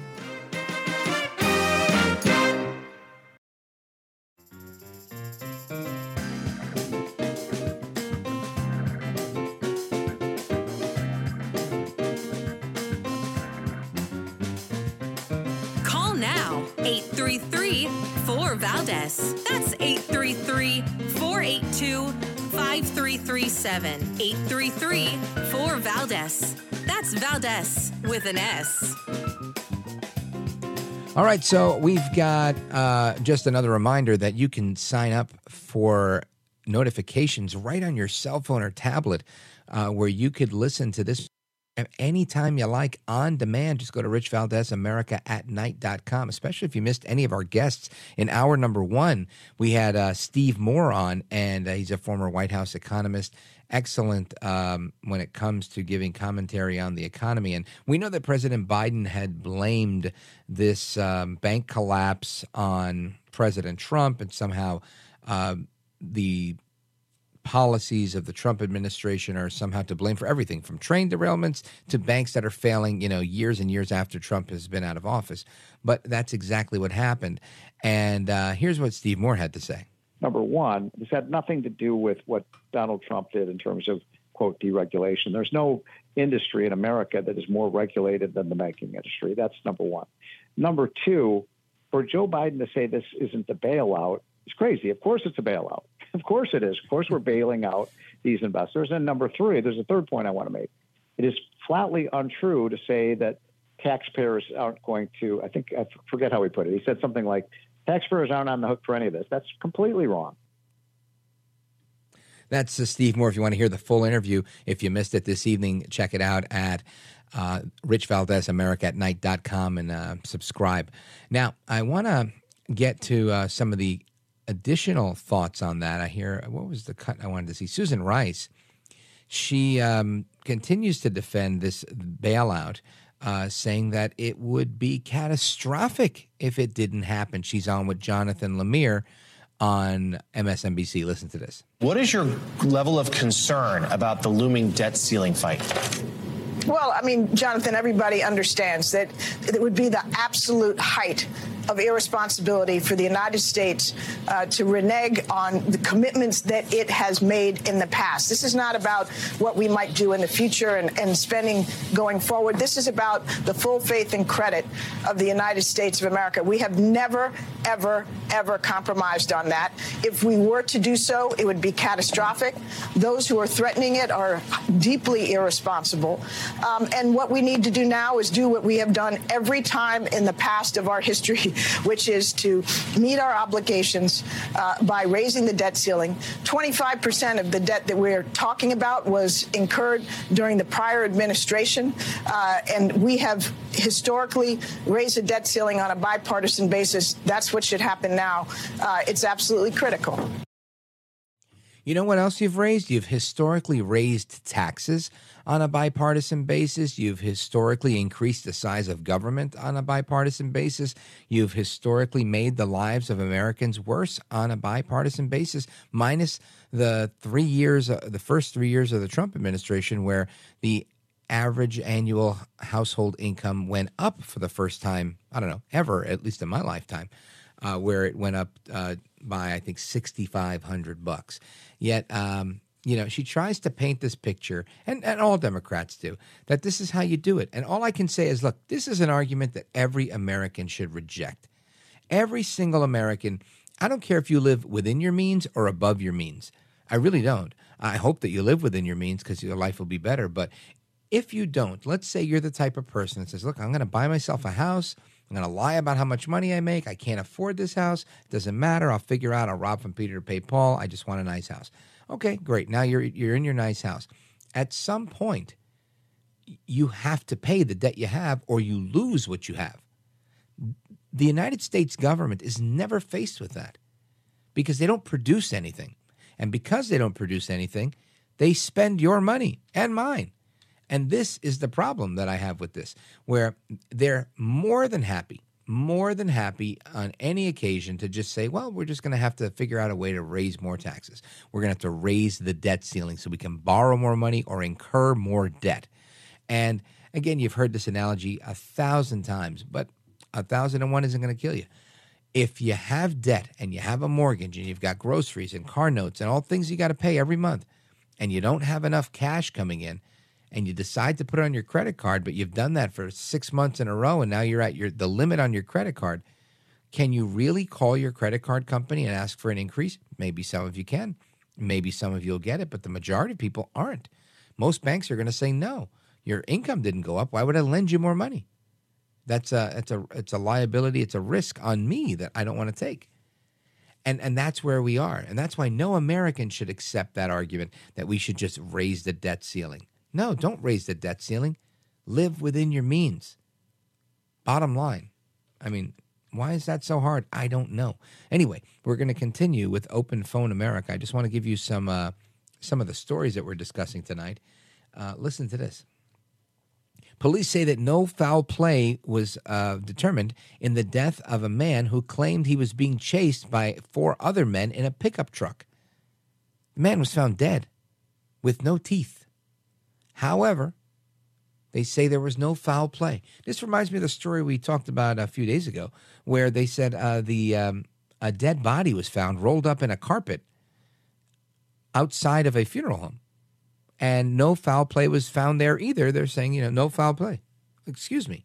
There's a dead body in a carpet. Excuse me. There's a dead body found with no teeth after the guy called his mother on the phone and said, I'm being chased by four guys. I mean, how do you say there's no foul play? I mean, it just, that's beyond me. So we're going to talk about that. And I'd like your calls on that kind of crazy.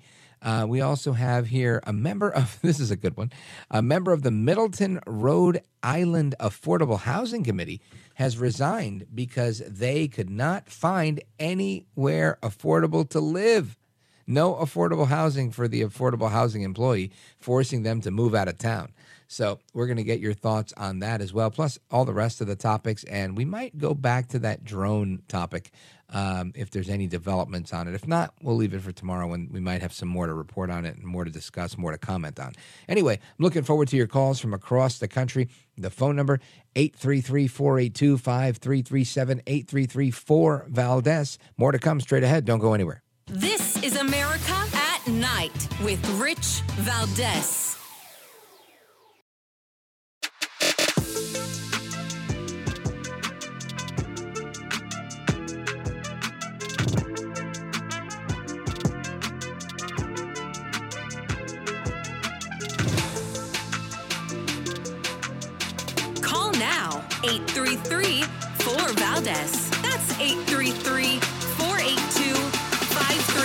5337. 833 4 Valdez. That's Valdez with an S.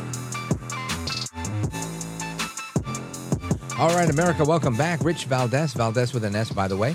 Uh, looking forward to speaking with you guys tonight. Open Phone America, and it's uh, 833 482 5337 833 4 Valdez is the phone number. Now, one of the stories that we were talking about um, a moment ago was how the police are saying there's no foul play here. Here's the headline from NBC News A black man was found dead after he told his mother he was being chased. Police said there's no reason to suspect foul play. Rasheem Carter's mother said that he disappeared in October. He called in a panic to say white men were chasing him in trucks and hurling racial slurs. It continues. The family of this uh, black man who was found dead in Mississippi after he warned his mother and he was being chased, uh, according to federal investigators on Monday and local authorities, I just I'm stu- I'm I'm stunned at this that there's no there's a quote no reason to suspect foul play in the man's death. Now this uh, gentleman, Mr. Carter, Rasheem Carter, 25 years old, was reported missing back in October after his mother said he'd sought help from police and frantically called her to say white men were chasing him in a truck. Again, the, the details of the story are, you know, hearsay. I get that. And maybe he was chased, maybe he wasn't chased. The bottom line is if you find a dead body, and again, maybe this is one where if you're on the job, if you're a, a cop um, or a federal investigator, please call and let me know if this is like jargon that maybe I'm just not familiar with it. I'd never heard before, but I've been doing this stuff for a while. I'd never heard of no foul play. The guy, the guy was found dead.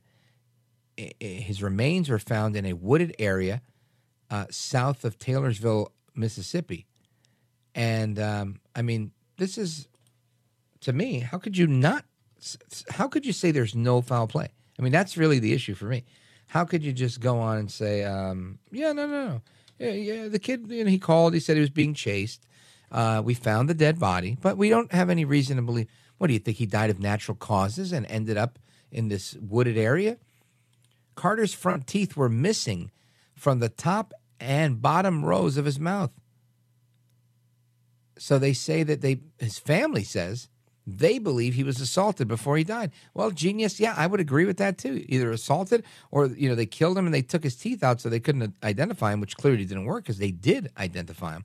Anyway, the Laurel Police Department, which put out Carter's uh, missing person missing persons report, worked on the case early that afternoon after the Carter family asked for assistance, and uh, Chief uh, Tommy Cox told this to NBC News uh, Cox said that the Carter that Mr. Carter had not contacted his department for help before he went missing, and that the Laurel Police Department handed its investigation over to Smith County once it was clear it was outside of its jurisdiction.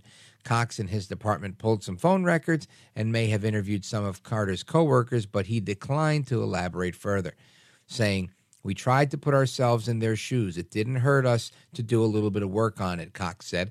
We did what we considered to be the right thing, and then it, when it became obvious which jurisdiction would be the lead, we turned it over to them. The Mississippi Bureau of Investigation, which is assisting the sheriff in its probe, said Carter's autopsy was completed on February 2nd, but declined to comment further, citing the open and ongoing investigation. The FBI is not currently involved in the case, uh, but uh, the family is pushing for a federal investigation.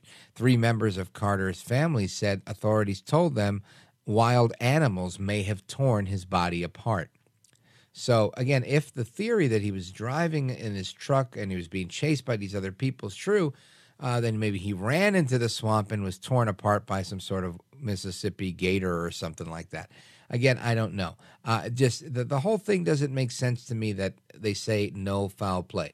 Um, I guess unless is that what you say when you find somebody in a in a swampy wooded area, and and they're dead, and you, you just presume that this guy who's twenty something years old uh, just happened to die there. I mean, how do you not suspect any of that? Um, I, I'm just, I'm just not. Uh, it's not working for me, folks. This one's not working for me. Let's uh, go to your calls. Jennifer in Aberdeen, South Dakota. Jennifer, welcome. You're on with Rich Valdez. Go right ahead. Jennifer in Aberdeen. Hi, Jennifer on KSDN. Are you there? Yes, I'm here. Go right ahead. Can you hear me? Loud and clear. Please speak. Hold on. Can you hear me? Hi. I do hear you, and I'd like you to talk. Okay, hold on. Please speak. Okay, great. She must have had her radio on. Well, let's go to Paul in Zanesville, Ohio, WHIZ. Paul, welcome. You're on with Rich Valdez. Go right ahead. Good evening, Rich. Yeah, I would like to talk about the reparations there out in California. Um, yes. You know, don't you think that the money could be spent a lot better maybe cleaning up the homelessness out there. You know, I seen a thing on the TV the other day that it's just atrocious in the streets. And I think that Gas or uh, Newsom would have something better to do or spend his money, you know, rather than uh, try to dole out five million apiece, you know, for whoever qualifies for these reparations. But you know, he's got problems out there that that um, I think he should uh, concentrate on a little more. I mean, don't you? I mean, Yeah, uh, this listen. guy's horrendous. I, I agree with you, but let me just give you a little context here. So this proposal, these are part of a hundred different recommendations that were made by the city-appointed reparations committee. So this is a citywide effort for the city of San Francisco and their board of supervisors. It's different than the reparations that was being proposed at the state level by Governor Newsom. Um, all that being said, uh, I, he could definitely weigh in as governor, and so can Nancy Pelosi, their congressperson, who used to be mayor in San Francisco. And yet, we're not seeing any of that stuff actually happening. But you're right; there's a huge problem with the homelessness in in that part of town, and it, it's fascinating to me that nothing's happening, despite you know, despite the um, the onslaught of homelessness. I mean, property values have to be going down. Uh, the other day, we talked about how half of all homeless people are located in one state, California. And the overall Yeah. homeless population in California grew by 6%. So it, it's just fascinating to me because I would have thought that they would have kind of been sprinkled around the country in different states. Turns out half uh, or a third at least of the entire homeless population and half of all unsheltered homeless people live in California. So clearly they have a problem like no other state has a problem. And you're right, and they want to give away 5 million bucks to people in terms of uh, in the name of reparations, Paul. Yeah, and who would pay for that too? Who would pay for those reparations? I just think that's something that sounds like one of those big old pork things that they put in these bills. Yeah, well, somebody in California, the people that own property and pay a ton of money in property tax to live in San Francisco, they're the ones that are doing it. And, you know, the emphasis here is on unsheltered homeless. And the reason being is because they create their own shelters, in particular in Los Angeles and in uh, San Francisco, where they have these huge tent communities where they are uh, more than happy, more than happy to just live on the street, defecate in front of your home, do their drugs right in front of your children. And um, the big problem here reparations. You know, it just blows me away. Blows me away. The, the whole thing is bizarre to me. I think you raise an excellent point. And uh, this seems to be the issue that we've seen throughout um, from, from from when Biden launched his campaign. I and I and this is part of why I, probably have so much disdain for this administration. But Biden launches a campaign when we're in the middle of um, so many things, right? Um, American families, household median household income is going up, uh, unemployment is going down, and Biden launches his first campaign ad with a bunch of guys who marched in Charlottesville with tiki torches, shouting, "The Jews will not replace us," saying that you know because of Donald Trump we have more Nazis or neo Nazis.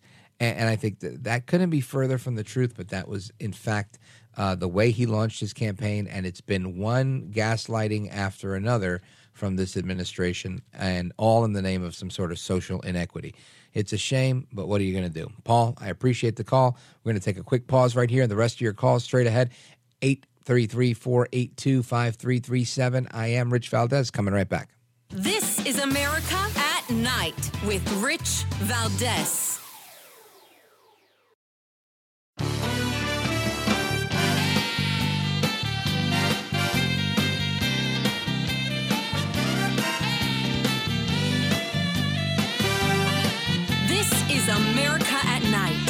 With Rich Valdez.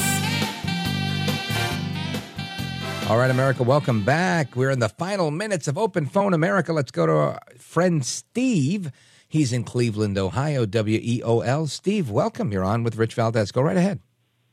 Hey, Rich, I had to anoint you the nighttime Keener radio. Oh, my goodness. Too kind, too kind. Seriously. Uh, No, you're, you. you. You, re, you really are. I don't know what Chris Christie did. but You must have learned something from him. Yeah, you did. You left. Well, that's very nice of you to say. I do appreciate it. I hope people know who the heck they're listening to. But hey, uh, um, there's about 30 years of Rush Limbaugh um, archives. They probably have all the answers in there, starting with Biden. And uh, if you listen to Trump for two hours and the guy can hit a golf ball 250 yards and he's 76, um, that says it all. We were at peace. Our borders were good.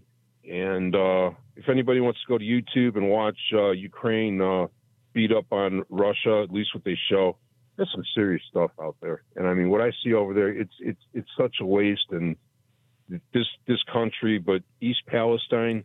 Uh, JD Vance is down there taking care of people, and I just hope people understand what happened down there because that vinyl chloride, there's two different kinds, and Mm-hmm. uh, I don't know if that.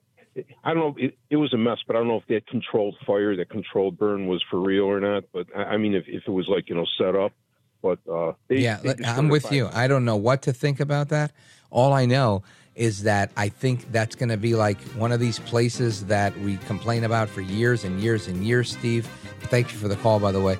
And I think we need to make sure people get out of there and that they go live somewhere else that's safer because it doesn't look like it's going to be safe for quite a while. Anyway, take care. Good night. God bless. We're going to do this all again tomorrow, God willing. I appreciate all of you. Looking forward to chatting with you online at Rich Valdez on all of the social media. And again, hasta la próxima. Until the next time, I'm Rich Valdez. John brings his skewed sense of humor. Jeff brings tips to cut strokes off your next round.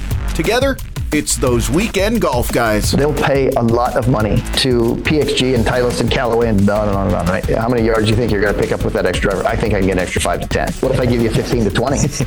you pay me more. Jeff Smith teaches on a sliding scale. Those Weekend Golf Guys, the podcast, part of the Bleav Network. Just search B L E A V on YouTube or wherever you listen.